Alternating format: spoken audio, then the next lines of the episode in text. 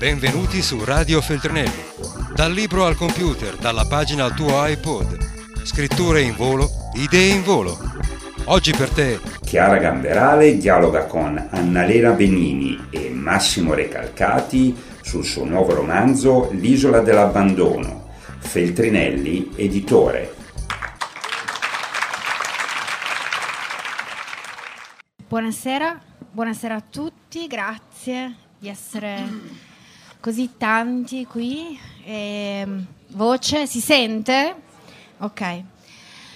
Allora, eh, siamo qui per raccontare, parlare, chiacchierare dell'ultimo romanzo di Chiara Gamberale, eh, L'isola dell'abbandono.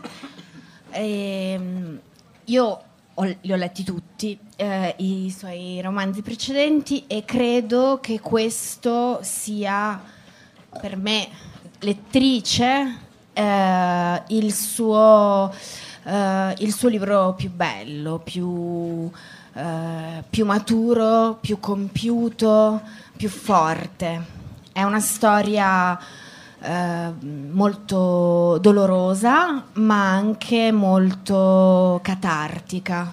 Eh, è una storia in cui si intrecciano l'abbandono e la fuga, ma anche un, uh, un nuovo inizio, una nuova uh, possibilità di, uh, di, lasciare andare quello che, quello che, fugge, quello che è finito e di ricominciare da un'altra parte. Vorrei dire che questa è una storia Mm, molto moderna, molto contemporanea, come le storie eh, che siete abituati, che amate eh, dei libri di Chiara Gamberale, ma è anche una storia antichissima perché intreccia a sé eh, in un modo, vedrete, molto, eh, molto delicato e molto avvincente il, il mito di Arianna eh, che credo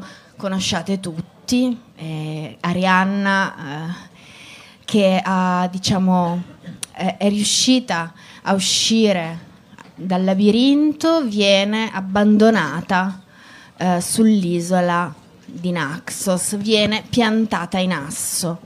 E Arianna è la eh, protagonista di questo romanzo di Chiara Gamberale e eh, credo di, di, poterlo dire, di non, uh, insomma, di non, rovinarvi la lettura uh, dicendovi che uh, anche la protagonista viene abbandonata dal, dal suo grande amore, dalla, dalla, persona a cui aveva dato tutto e dalla persona che prometteva che non l'avrebbe mai più abbandonata eh, l'uomo che lei, che Arianna curava come un figlio, eh, l'uomo i cui guasti le interessavano più di tutte le altre normalità, eh, di tutte le normalità di tutte altre, le altre persone sulla terra, eh, l'uomo di cui temeva continuamente l'abbandono fino al momento in cui ha deciso di, di fidarsi ed è stata abbandonata. Uh, Arianna è un personaggio um, che, che, amerete per, uh, per, fragilità, per verità, uh, per, per, questa paura di vivere e allo stesso tempo grandissimo desiderio di vivere. Questa è una cosa del romanzo di Chiara che arriva immediatamente a noi lettori. Eh, la, diciamo, mm, così, il pulsare vitale di questo personaggio che per mm, tutti i giorni della sua vita teme che qualcuno dei suoi cari, qualcuna delle persone che ama possa morire, andarsene, soffrire e, Le basterebbe forse che ogni ora le arrivasse su un cellulare un messaggio che le dice stiamo tutti bene. Eh, per, tutto il tempo si interroga Rihanna eh, sull'abbandono, sulla sparizione, sulla fuga, fino a che ci precipita dentro.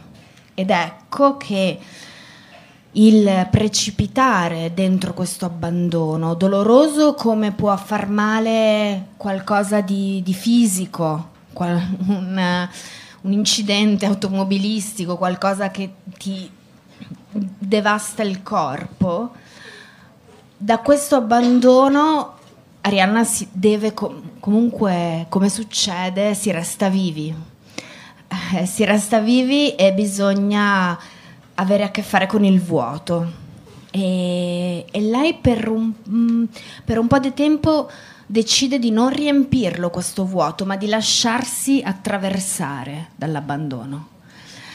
Ed è lasciarsi attraversare nel senso di rimanere lì piantata in asso a pensare e a uh, così a lasciare accadere quello che le è accaduto.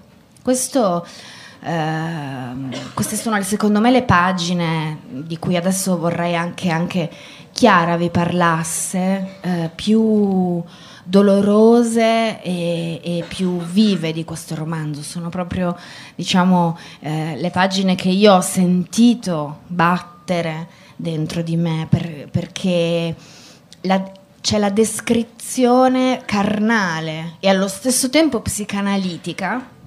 E poi, appunto, per fortuna c'è Massimo Recalcati qui. No,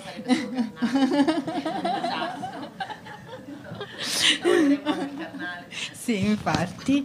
Eh, la descrizione, il racconto carnale allo stesso tempo psicanalitico di un enorme dolore, di un enorme dolore e di come eh, ci si possa immergere dentro questo dolore e di come allo stesso tempo si possa uscire da questo dolore pensando che non se ne sarebbe usciti davvero mai. Ecco, volevo chiedere a Chiara eh, qualcosa sull'urgenza. Di, sì, oppure, anzi, oppure facciamo parlare la parte psicanalitica e poi, poi, poi ritorniamo sul carnale. Grazie. Grazie.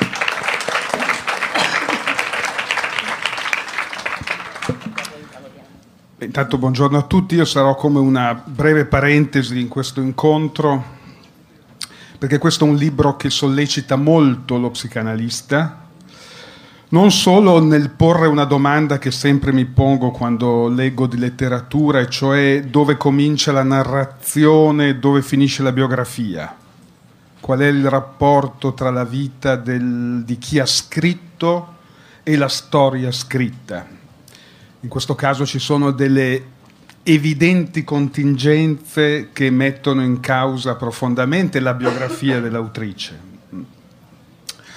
Ma più in generale è tale il materiale così colpisce insomma, la densità di riferimenti che riguardano mia, il mio lavoro, la psicanalisi. Prima di tutto una formula di Freud che questo libro non cita ma che fa emergere nel suo racconto, no? quando Freud dice la storia di ogni essere umano è la storia di continue separazioni. Come dire, la vita non si dispiega attraverso uno scorrimento lineare, ma la vita è costantemente tagliata da una serie successiva di separazioni, quella della nascita, quella dal seno, quella dai primi amori, quella della morte, quella dell'abbandono. E tutti questi termini, no? la morte, la nascita, l'abbandono, il primo amore, non casualmente sono tutti presenti in questo libro, che potrebbe essere letto come, attraverso Arianna, la sua protagonista, la storia di una eh, serie successiva di separazioni. Come dire, per un verso la vita è lo scorrimento lineare del tempo, eh? ma questo scorrimento incontra sempre dei tagli, delle fratture, delle discontinuità. In questo libro ce ne sono almeno tre, tagli, fratture, discontinuità.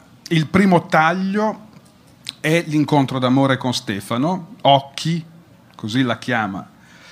Stefano, ehm, è l'incontro d'amore, è un evento che rompe la continuità anonima lineare del tempo.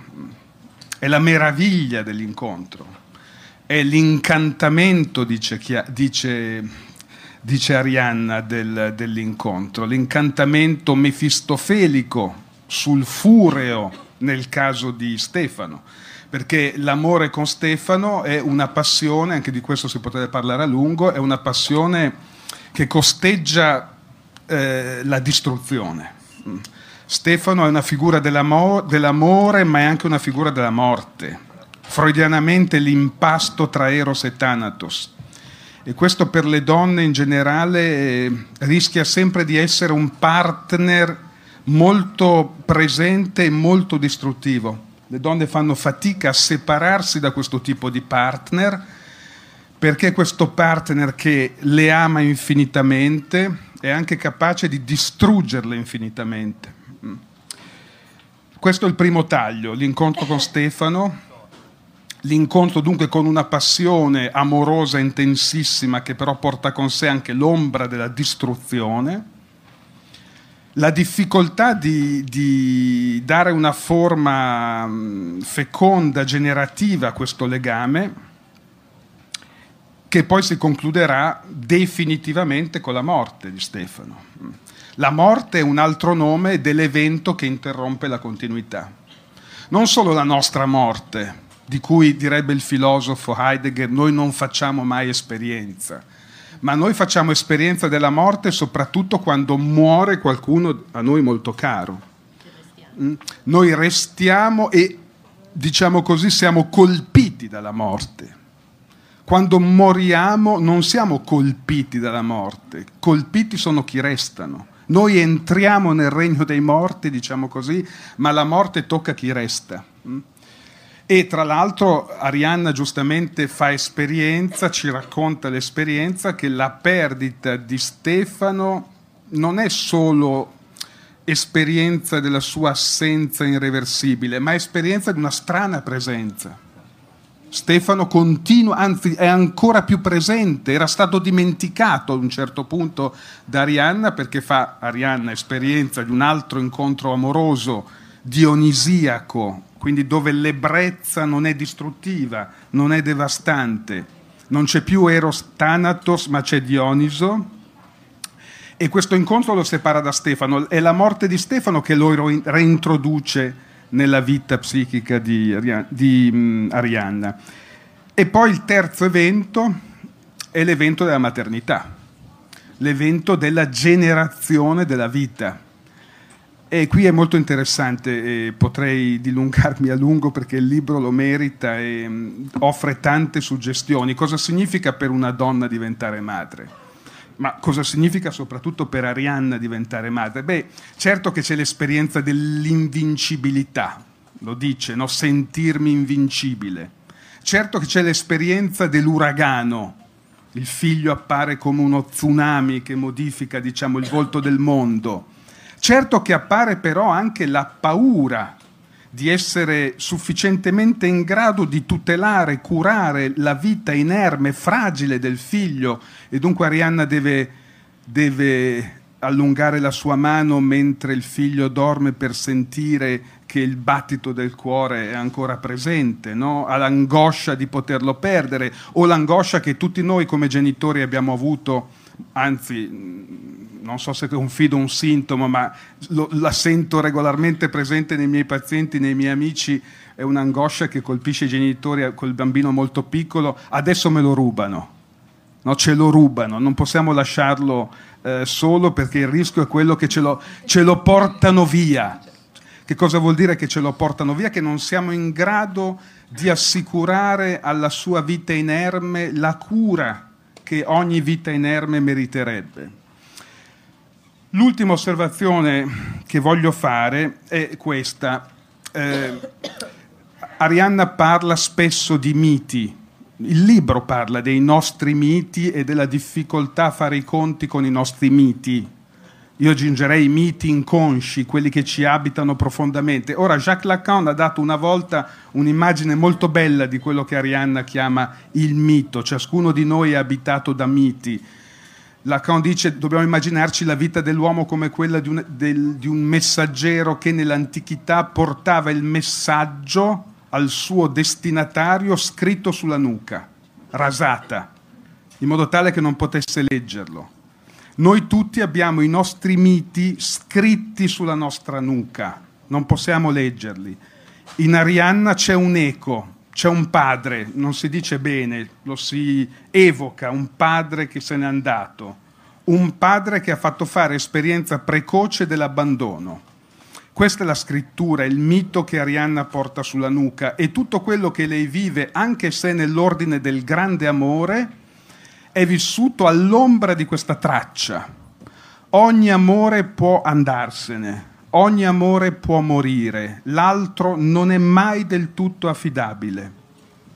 È per questo che l'angoscia dell'abbandono impedisce l'abbandonarsi, perché questa è l'altra, di, è l'altra coppia di termini centrale nel libro. Noi facciamo esperienza traumatica dell'abbandono, che rende, ci rende impossibile abbandonarci nell'amore, nelle braccia dell'altro.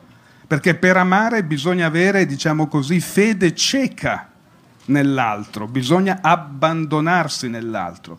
Io concludo con l'ultima cosa che secondo me è la cifra più alta del libro. La protagonista scrive storie per bambini. C'è una storia che, non mi ricordo mai, si chiama Naso torna sempre eh, c'è una bambina dagli occhi verdi, il papà gli regala un elefantino con la proboscite gialla, lei si affeziona a questo peluche, diventa il suo miglior compagno, poi lo perde. Febbre a 40. Il libro si potrebbe anche, chiamare, anche intitolare La febbre dell'abbandono, no? La febbre dell'abbandono. Non c'è più il peluche, la bambina è angosciata, febbre a 40. Il papà è disperato, cosa fa il papà? Cosa farebbero i papà, tutti i papà?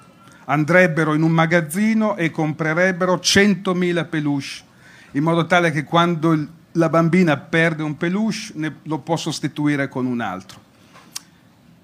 E la bambina continua a perdere i peluche. E la riserva, questo è il problema della nostra vita, la riserva non può essere infinita.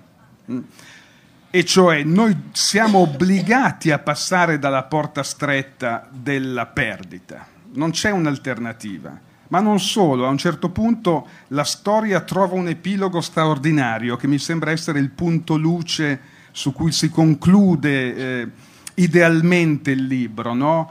Invece di pensare di eh, costruire una grande riserva infinita di piccoli peluche, piccoli elefanti dalla proboscite gialla? Perché non possiamo cambiare e fargli incontrare per esempio un leoncino strabico? Ecco, l'augurio è che noi si incontri non tanto il sostituto dell'elefante dalla proboscite gialla, ma qualcosa di differente, di inedito, di non scritto sulla nostra nuca, di nuovo, che il miracolo dell'amore rende possibile.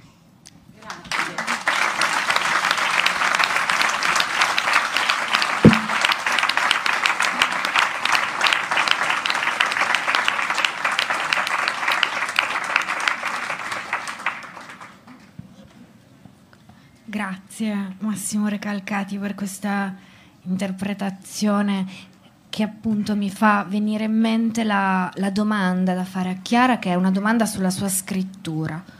Io ogni volta che leggo un suo libro sento eh, un'urgenza, cioè sento che eh, e forse questo è anche uno dei, eh, diciamo, dei grandi valori, dei, dei, grandi, dei punti alti della, della, scrittura di Chiara, che si sente sempre che c'è l'urgenza di raccontare questa cosa ehm, di, e di raccontarla in un modo a volte perfino Uh, io credo qua, quasi in trance, quasi in, inconsapevole di, poi di tutte le cose che ti vengono spiegate da chi, dai lettori, da chi legge il libro, ma di tutti i uh, collegamenti, le implicazioni, uh, le, le possibili salvezze. Io non lo so se tu ti rendi conto mentre scrivi. Buonasera a tutti, grazie, veramente grazie di essere qui. Grazie. Grazie Annalena, grazie Massimo Recalcati, vi confido che di tutti gli appuntamenti che ho avuto in questi giorni è uscito da tre giorni. Il libro, questo mi emoziona particolarmente perché io ho un senso di inferiorità rispetto ad entrambe queste due persone. Quindi è, è, è tutto il giorno che dico: ti prego, non fare, non avere l'ansia di sembrare intelligente davanti a queste due persone perché poi sembreresti idiota, come probabilmente sto già sembrando. Dunque, grazie davvero. Uh, sì, è così. Questo libro più che mai. E, ehm, diciamo io, questo è il mio dodicesimo romanzo. Io ho cominciato a pubblicare molto piccola, giovane, usiamola questa parola, e, e a scrivere lì sì, davvero piccolissima. I miei romanzi si dividono un po' in due categorie. Ci sono quelli in cui io sono più padrona della situazione. Banalmente li ho scritti in un momento di serenità, di stavo bene e quindi avevo voglia di esplorare altri mondi, di andare fuori, di andare fuori e raccontare storie, che poi sono i romanzi che cerchiamo quando anche noi stiamo bene, no? Cerchiamo romanzi che mh, mm, permettiamo alla lettura che non necessariamente chiediamo alla lettura che ci parli di noi. Su 12 romanzi questi sono due. Gli altri, gli altri sì, gli altri, eh, a cui insomma, di sicuro questo è fra, fra, questi. Gli altri io li scrivo davvero per tutto nasce da un'urgenza, devo capire meglio qualcosa che non mi è chiaro nella, nella mia vita, ma non per cercare una risposta, forse proprio per mettere a fuoco la domanda. Poi succede così, che dall'urgenza emotiva quell'urgenza emotiva si trasforma in una sfida stilistica. L'ultimo mio romanzo era una favola per grandi qualcosa, oppure c'è stato il condominio delle luci nelle case degli altri. Devo vedere, devo vedere, devo inventare, devo capire come, ra- come darò voce a questa urgenza. E in questo caso mi sono inventata questa, mi sono inventata, non l'ho inventata io, ma ho, ho sperimentato questa terza persona che sembra una prima non è in prima persona questo romanzo, anche se forse sembra, è una terza persona che però sembra una prima e mi sembrava la distanza giusta per raccontare questa storia fino a oggi, a proposito delle rivelazioni che poi danno i lettori, soprattutto di un certo tipo. Fino ad oggi io pensavo che questa fosse una storia sulle trasformazioni della nostra vita. In effetti non ci, trasforma- non ci sarebbe possibilità di trasformazione se non ci fosse una separazione, se non ci fosse un taglio, anche la nascita di un figlio è un taglio, perché prima non eravamo genitori, poi invece sì. Quindi tagliamo il cordone ombelicale, oltre che con nostro figlio, anche con il nostro essere solo figli e non anche genitori in questa avventura. E più che mai questo libro poi ha una scrittura, è vero, io l'ho scritto proprio in trance, davvero. E anche solo questa è una piccola curiosità. Io di solito scrivo la mattina, ho sempre scritto la mattina. E invece, avendo una bambina molto piccola, e, mh, questo è l'unico, il mio primo romanzo scritto di notte, nel senso la mettevo a dormire e dalle 8 cominciavo a scrivere. La, non è stata solo la terza persona, che però è una prima, a farmi cominciare a scrivere, è stato anche immaginare quest'isola un'isola in cui sono stata, che è l'isola di Naxos, come diceva Annalena, è per questo che si dice piantare in asso, perché Teseo, l'uomo mefistofelico, dopo essere stato salvato, dopo essere stato aiutato ad uscire dal labirinto da Arianna, la pianta in Naxos. E mi sembrava lo sfondo giusto quando ho pensato a quest'isola. Prima di tutto, chi conosce i miei romanzi lo sa, c'è sempre l'isola che fa da contraltare al rumore che fa la gente mentre esiste in città, poi c'è la possibilità di un'isola dove mm, più che capire meglio, sentire meglio chi siamo e avere forse la speranza, non dico di vedere che cosa abbiamo scritto dietro la nostra testa, ma eh, di poter mm, eh, fare a meno di quella scritta, evadere, in, eh, evadere dal nostro mito e quindi da quella scritta. Io sono ossessionata da, da questa, dalle pagine sull'abbandono, eh, appunto a Naxos, e c'è una, una cosa eh, che dice Arianna che particolarmente mi ha colpito e che probabilmente è molto psicanalitica eh, e, e, però mi sembra anche così tanto mh, proprio vera che mi ha portato proprio anche a interrogare guarda che lapsus che ha avuto Annalena ha detto psicanalitica ma anche vera. Però così per gentilezza perché no, vera nel senso di immediata, ma poi anche, eh, diciamo, molto più eh, così alta. Eh, e, ed è una, una, considerazione che fa Arianna sul suo eh, stato di eh, abbandonata e quindi di addolorata. Ehm, ve la vorrei leggere e poi mh, mm, Chiara eh, ce ne, ce, ne, dirà. E, è lei che si mh, si interroga su quello che le è successo e dice perché la felicità degli ultimi mesi con Stefano ti sembrava sospetta? E sotto sotto non ci hai mai creduto neanche tu, mentre a quest'ennesima punizione con cui la vostra storia ti umilia, ti viene così naturale lasciarti andare che vorresti scioglierti in lei e galleggiare per sempre nel cielo così, punita, tradita, piantata in asso, le aveva chiesto la stella. Che cosa c'è nell'abbandono che tanto ti riguarda? Nelle morti degli altri che aspetti anche e soprattutto quando non ci sono rischi e la vita indisturbata fa il suo corso, che cosa c'è?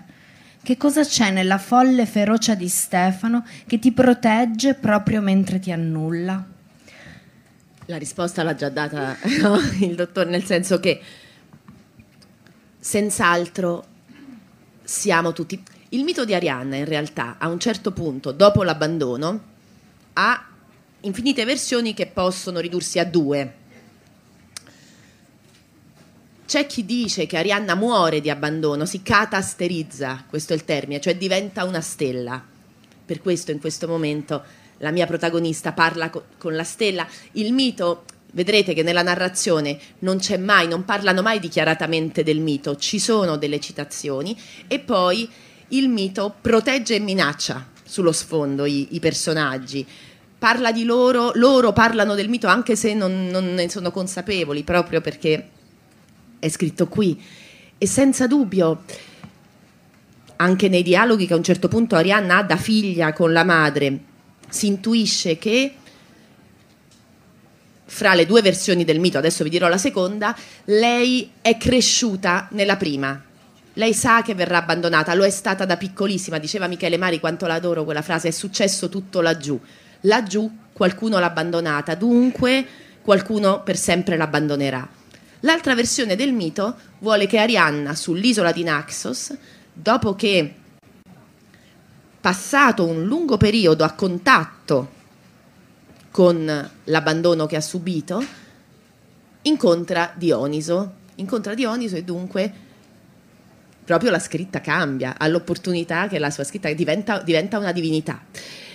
E i miei personaggi in questo romanzo e soprattutto Arianna faticano ad assecondare la vita quando permette loro di cambiare la loro storia profonda. Io credo che un po' lo facciamo tutti. Nel senso, è difficile, è difficile andare lì, prima di tutto credo che bisogna forse un po' riconoscerla, no? No? Per, sì. E non credo sia necessario appunto cambiare persona o cambiare, perché comunque Arianna è più a suo agio, si trova più um, confortata dalla versione di lei abbandonata che è come se lo aspetta talmente tanto e talmente da sempre che qualcosa succede che quando succede dice ah ecco cos'era no? Era questo. Ecco, doveva succedere. Io non so quanti di voi condividono questa, questa sensazione. Io purtroppo sì, ce l'ho. E una volta mh, mm, parlandone con un mio amico, anche lui come me, lui mi ha detto però è pur vero che persone come noi si rovinano la vita tutti i giorni, ma quando succede qualcosa di brutto sono più bravi, che è una magrissima consolazione. Però sono allenati, cioè se lo aspettano da talmente sempre che eh, sono, sono più, meno allenati ad accogliere le opportunità, le esperienze di serenità, di condivisione serena, di condivisione felice, di, di innamoramento nutriente. E, e, e forse tutto il percorso di Arianna, i viaggi che farà, sono dieci anni, questo romanzo si spalma su dieci anni, della dura, insomma, sono dieci anni della vita di, della protagonista, forse tutto questo avanti e indietro che fa dal passato al presente, ogni tanto al futuro, poi, e dall'isola al rumore della città, forse tutto questo andare e venire è proprio un fare i conti con questo, mm, questo sentirsi a suo agio in uno strappo. Sì, io poi ho una domanda, però la posso fare poi a lei una domanda. Eh, perché Ah, tu, va bene. Fai la domanda o dico la... No, no, no, di, di, di, no, di, no, no, mm, no, prima vai perché non c'è, c'è No, perché è una cosa che mi sembra opportuno aggiungere. Cioè, questo, quando ho letto questo romanzo, che è anche dedicato all'amore, no? L'amore è un grande protagonista del, de, del romanzo. Mi sembra giusto, diciamo, eh, a cosa pensare al, d'altro, ma eh, però pensa l'amore in una chiave profondamente antiplatonica. Cioè noi vi, vi abbiamo un modello attraverso cui l'Occidente ha pensato l'amore che è il modello platonico. La mela si spezza, e l'amore sarebbe il ricongiungimento delle due parti scisse. No? Philip Roth commenta questo mito nell'animale morente dicendo ma chi l'ha detto? L'amore non è questa ricomposizione, l'amore è l'esperienza della spaccatura, non della ricomposizione. Quando noi amiamo siamo esposti a un rischio, e questo è, tema, è, uno dei temi del romanzo di Chiara, cioè l'amore implica certamente l'abbandonarsi all'altro, ma nella misura in cui io mi abbandono all'altro sono nelle sue mani, quindi non sono semplicemente ricomposto nella mia unità, al contrario, perdo completamente la mia unità. Eh? E dunque da qui la difficoltà non solo a sopportare il trauma dell'abbandono, ma a sopportare anche il trauma dell'essere amati. Ecco, infatti, no, io ho capito perché mi è scattato il lei, perché la domanda era più da paziente. è vero, è senz'altro così, la mia idea dell'amore è questa e io in questo romanzo lo festeggio e lo maledico un po' per lo stesso motivo, perché ti costringe a entrare in contatto anche col, col mistero dell'altro, che poi è anche il tuo mistero è, è tutto quello che spariglia l'ordine No? l'ordine che consapevolmente ti eri data con frattette, fratte il mondo. Io credo che per questo l'amore lo invochiamo tutti i giorni e per questo fa paura, perché? Perché spezza, perché, ma non spezza anche quando è buono, perché non è a un certo punto la mia protagonista del primo amore di Stefano dice era tutti i miei poster, bene, male, ma Insomma, se l'aspettava proprio così, tant'è che poi quando arriva la possibilità invece di un amore più banalmente buono, a lei sembra più pericoloso, perché somiglia meno a tutto quello che era abituata a immaginare da piccola. No, la mia domanda, io non vedevo l'ora di averti qui per fare fondamentalmente una domanda. Perché se abbiamo detto che l'amore comunque è sempre, poi io come immagino tutti voi Se- ma è finita la trasmissione? C'è un'altra puntata? Altre tre. Lessico amoroso di Massimo Regali. Io me la guardo sempre il giorno dopo perché, eh, vabbè, questi sono problemi che non posso vedere la televisione perché la bambina dorme, ma va bene, questo è un altro discorso. Ma io mi chiedo se l'amore è sempre un qualcosa che si, che si spezza perfino quando si ricongiunge.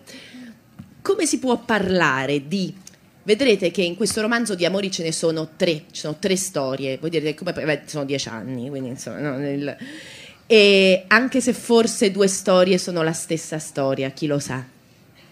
Se mettersi con lo psicanalista dell'uomo che ti ha fatto tanto soffrire sia due storie o sia una sola, non lo so. Però... Il psicanalista qui adesso ce eh, lo dirà. No, lui... La mia domanda è, il primo amore è platealmente un amore sbagliato e il secondo amore è la possibilità di un amore giusto. Ma l'amore, io mi sono sempre chiesta, ma forse protetta dietro a questo alibi, non è sempre comunque un delirio perché uno dice, ma è anche demenziale che fra 7 miliardi di persone a un certo punto una ci interessa così tanto, è importante sapere se ha dormito la notte, vogliamo anche sapere che cosa ha mangiato, ci piace il suo sguardo sul mondo. Quindi partendo dal presupposto che l'amore è sempre un'esperienza mm, che confonde, eh, in che senso possiamo parlare di amori distruttivi e amori costruttivi? C'è questa differenza? Beh, tu stessa il libro parla di questo, perché quando... Eh, diciamo, l'hai scritto tu in trance, però ecco, eh, il fatto che tu l'abbia scritto in trance evidentemente qualcosa ti sfugge. Perché tu presenti tre modelli di amore, no? Sono tre uomini. Il primo l'abbiamo definito un amore che mescola drammaticamente Eros e Thanatos Prima dicevo en passant che questi amori sono gli amori che apparentemente portano con sé il maggior carico di passione e sono gli amori che a volte imprigionano le donne, perché l'incantatore offre un amore senza limite e le donne sono assolutamente sensibili a questa offerta, perché pensano, diversamente dagli uomini, che l'amore sia davvero l'esperienza del senza limite, dunque perdonano tutto e dunque sopportano tutto. Eh, sì, ma diciamo questo, questo, aspetto è veramente è un cattivo infinito, no? e, e, di cui Stefano è un'incarnazione veramente drammatica, traumatica. Eh? Poi c'è l'amore Dioniso, potremmo dire, che è l'amore che avviene sull'isola, che è un amore che cura, ma è un amore ricco di erotismo, no? È un amore che non spegne l'erotismo, è un amore che fa sì che l'erotismo attraversi anche le pieghe più semplici, più ordinarie della nostra vita. L'erotismo non è solo qualcosa in una coppia che funziona, che accade sotto le lenzuola. L'erotismo si diffonde in tutti i momenti della vita insieme, no? E, e, poi c'è il terzo amore, che è quello con l'analista, che è un amore dal punto di vista clinico, io lo definirei edipico, cioè quell'uomo è un padre e non è un caso che con quell'uomo nasce eh, Emanuele, eh? cioè il figlio della protagonista. Cosa vuol dire però che è un padre? Eh, lì sembra che l'amore prenda più la forma della costanza, della presenza, dell'affidabilità, del rispetto, dell'interesse reciproco, ma sembra a scapito del demone erotico. No? Questo è un po' l'itinerario che, che tu fai. Io penso che non debba essere sempre necessariamente così, cioè che ci sia sempre la possibilità di tenere insieme Edipo e Dioniso, no? quello che brucia e quello che dura. Quando Ungaretti eh, Ungaretti definisce i grandi amori, Giuseppe Ungaretti è il poeta, i grandi amori una quiete accesa, no? La quiete accesa significa che c'è qualcosa che tiene nel tempo e al tempo stesso resta acceso, non si spegne, non diventa il cimitero del desiderio. Ma è questo, diceva Albert Camus, ne accadono tre in un secolo, uno era il suo, diceva, abbiamo poche chance, diciamo. Grazie.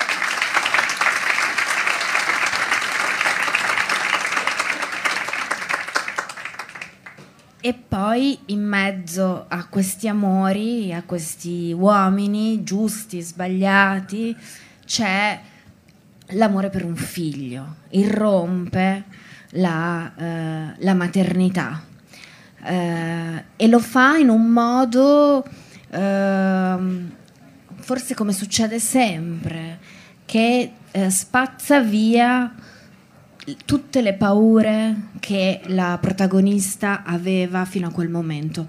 E Arianna lo dice, parla di sé durante la gravidanza, dice mi sentivo invincibile.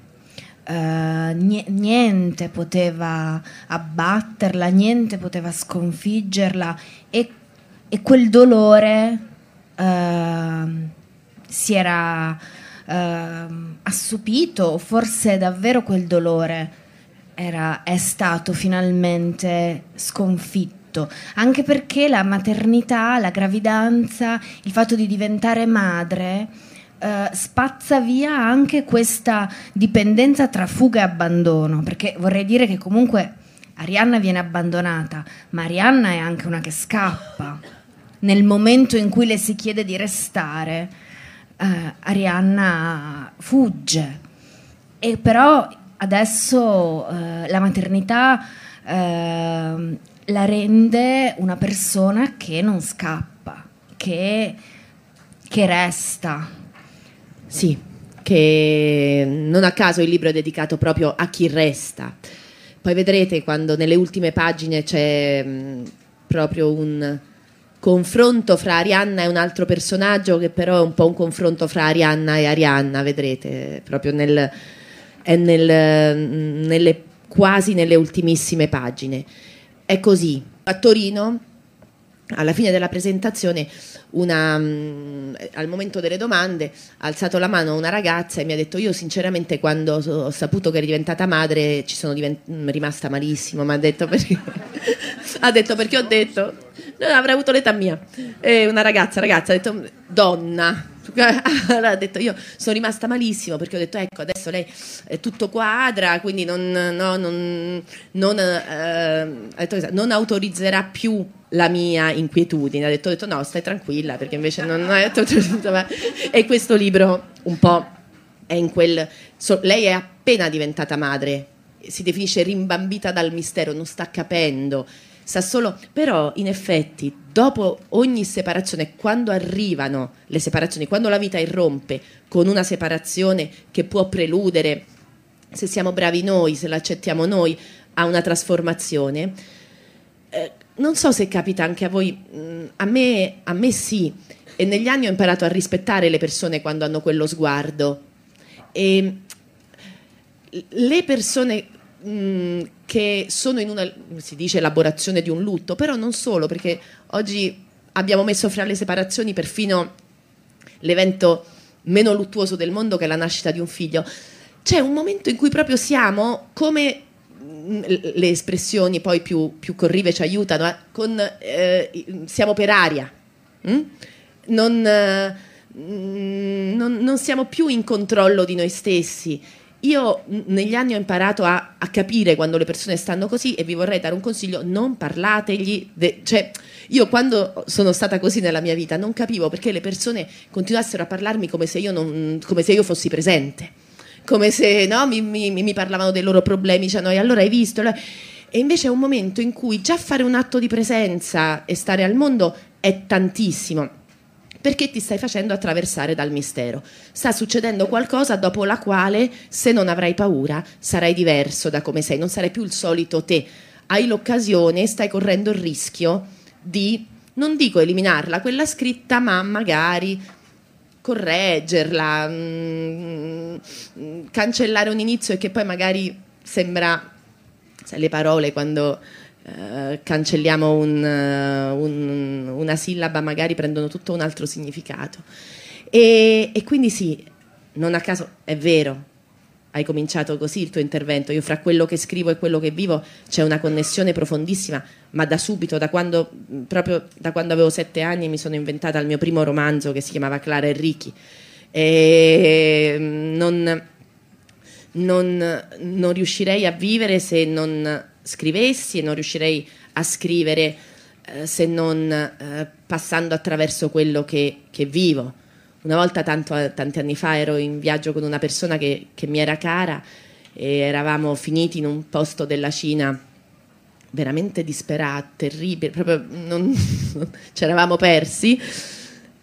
E io mh, mm, ero un po' spaventata e lui mi diceva, ma dai, fai un, invece di scrivere no, sempre di, di, storie umane, fai un bel reportage da qui. Non sono capace, non, lo, non, non, non, su Chongqing, non, non, non, è, non è il mio, perché davvero io mi salvo la vita scrivendo e leggendo e ogni tanto la tentazione di rifugiarsi tutta lì è forte per tutti noi che amiamo i libri, la scommessa è proprio quella di riprendersi attraverso le storie per essere più pronti a vivere la nostra vita e non per negarla con l'immaginazione, ma magari invece per renderla più per innervarla con l'immaginazione per noi e per le persone che ci sono care.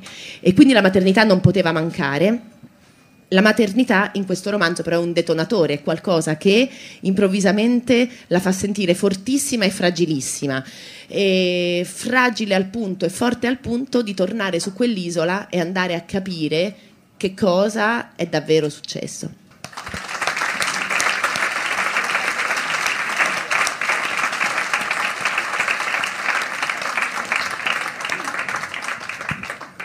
Se qualcuno ha qualche domanda, Chiara può Anche perché rispondere. fa caldo, quindi vi capisco. Grazie eh, mm. di essere tanti, di essere qui. Grazie. Ciao Chiara, sono Marco. Era una domanda un po' personale, era una curiosità. Nell'arco della tua carriera come scrittrice, conduttrice, inevitabilmente eh, ti sei resa responsabile del cambiamento della vita di tante persone volente o nolente ha influenzato parecchi, eh, hai cambiato la vita di parecchi. Volevo sapere se ci pensi mai, se lo, lo vivi un po' come una responsabilità. Come... Allora, grazie, ma io lui, insomma, allora, mh, mm, io ho condotto per molti anni una trasmissione radiofonica che si chiamava Io Chiara e l'apostrofo oscuro, dove ero ero io e le tre voci maschili erano la testa, il cuore e il corpo, che litigavano sempre, perché partiva dal fatto che lo psicanalista mi aveva abbandonata, aveva detto parla con te stessa, e quindi parlavo con queste tre voci. E un giorno, durante questa, mh, mm, questa trasmissione, ehm, parlavamo della solitudine quel giorno, chiama una donna e dice, per me è fin- basta, io ho un figlio, ho avuto un figlio con un uomo, poi chiama un uomo e dice io sono solo, sono un reduce dell'esistenza. E io, ma per dire una scemenza, ho detto alla redazione, ho detto ma fagli scambiare i numeri. Quindi quelle persone sono loro due e lui non ci sarebbe se non ci fosse stato quel giorno Giovanni. Quindi ecco, la vostra, voglio dire, ve la siete fatta cambiare in maniera... No, eh, siete... Eh. Io sono, mi ricordo quando poi siete venuti a trovarmi con Teresa e con la pancia è stato molto emozionante, è stato uno proprio dei, dei momenti che, che, non potrò dimenticare mai. Io credo che mh, mm, sì, a volte mi sento mh, mm, più quando certo che è una responsabilità, è una grande gioia, ogni tanto sono un po' mortificata perché se le persone mi dicono grazie, mi piacerebbe aiutare anche me stessa, così tanto non ci riesco, no? Sono sempre più stupida dei libri che scrivo, sono sempre più stupida delle, dei, dei, miei personaggi, sono sempre un po' indietro rispetto ai, alle mie protagoniste, ai miei protagonisti, ho sempre più paura di loro.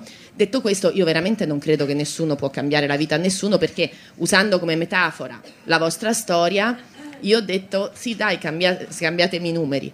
Poi tu hai mandato un messaggio, sei andato da Milano a Perugia, insomma ti sei fatto un viaggio e te l'hai fatto tu. Eh.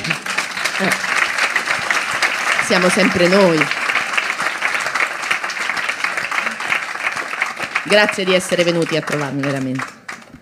Ciao Chiara, il libro ancora non l'ho letto, però da quanto ho capito, Arianna può essere considerata un po' l'antagonista della principessa qualcosa di troppo, qualcosa che nel suo spiraglio, nella sua ferita che ha nel cuore, cerca di riempirlo, mentre invece Arianna, come hai detto tu, un po' lascia andare questo, questa ferita, cioè la lascia aperta, lascia scorrere tutto.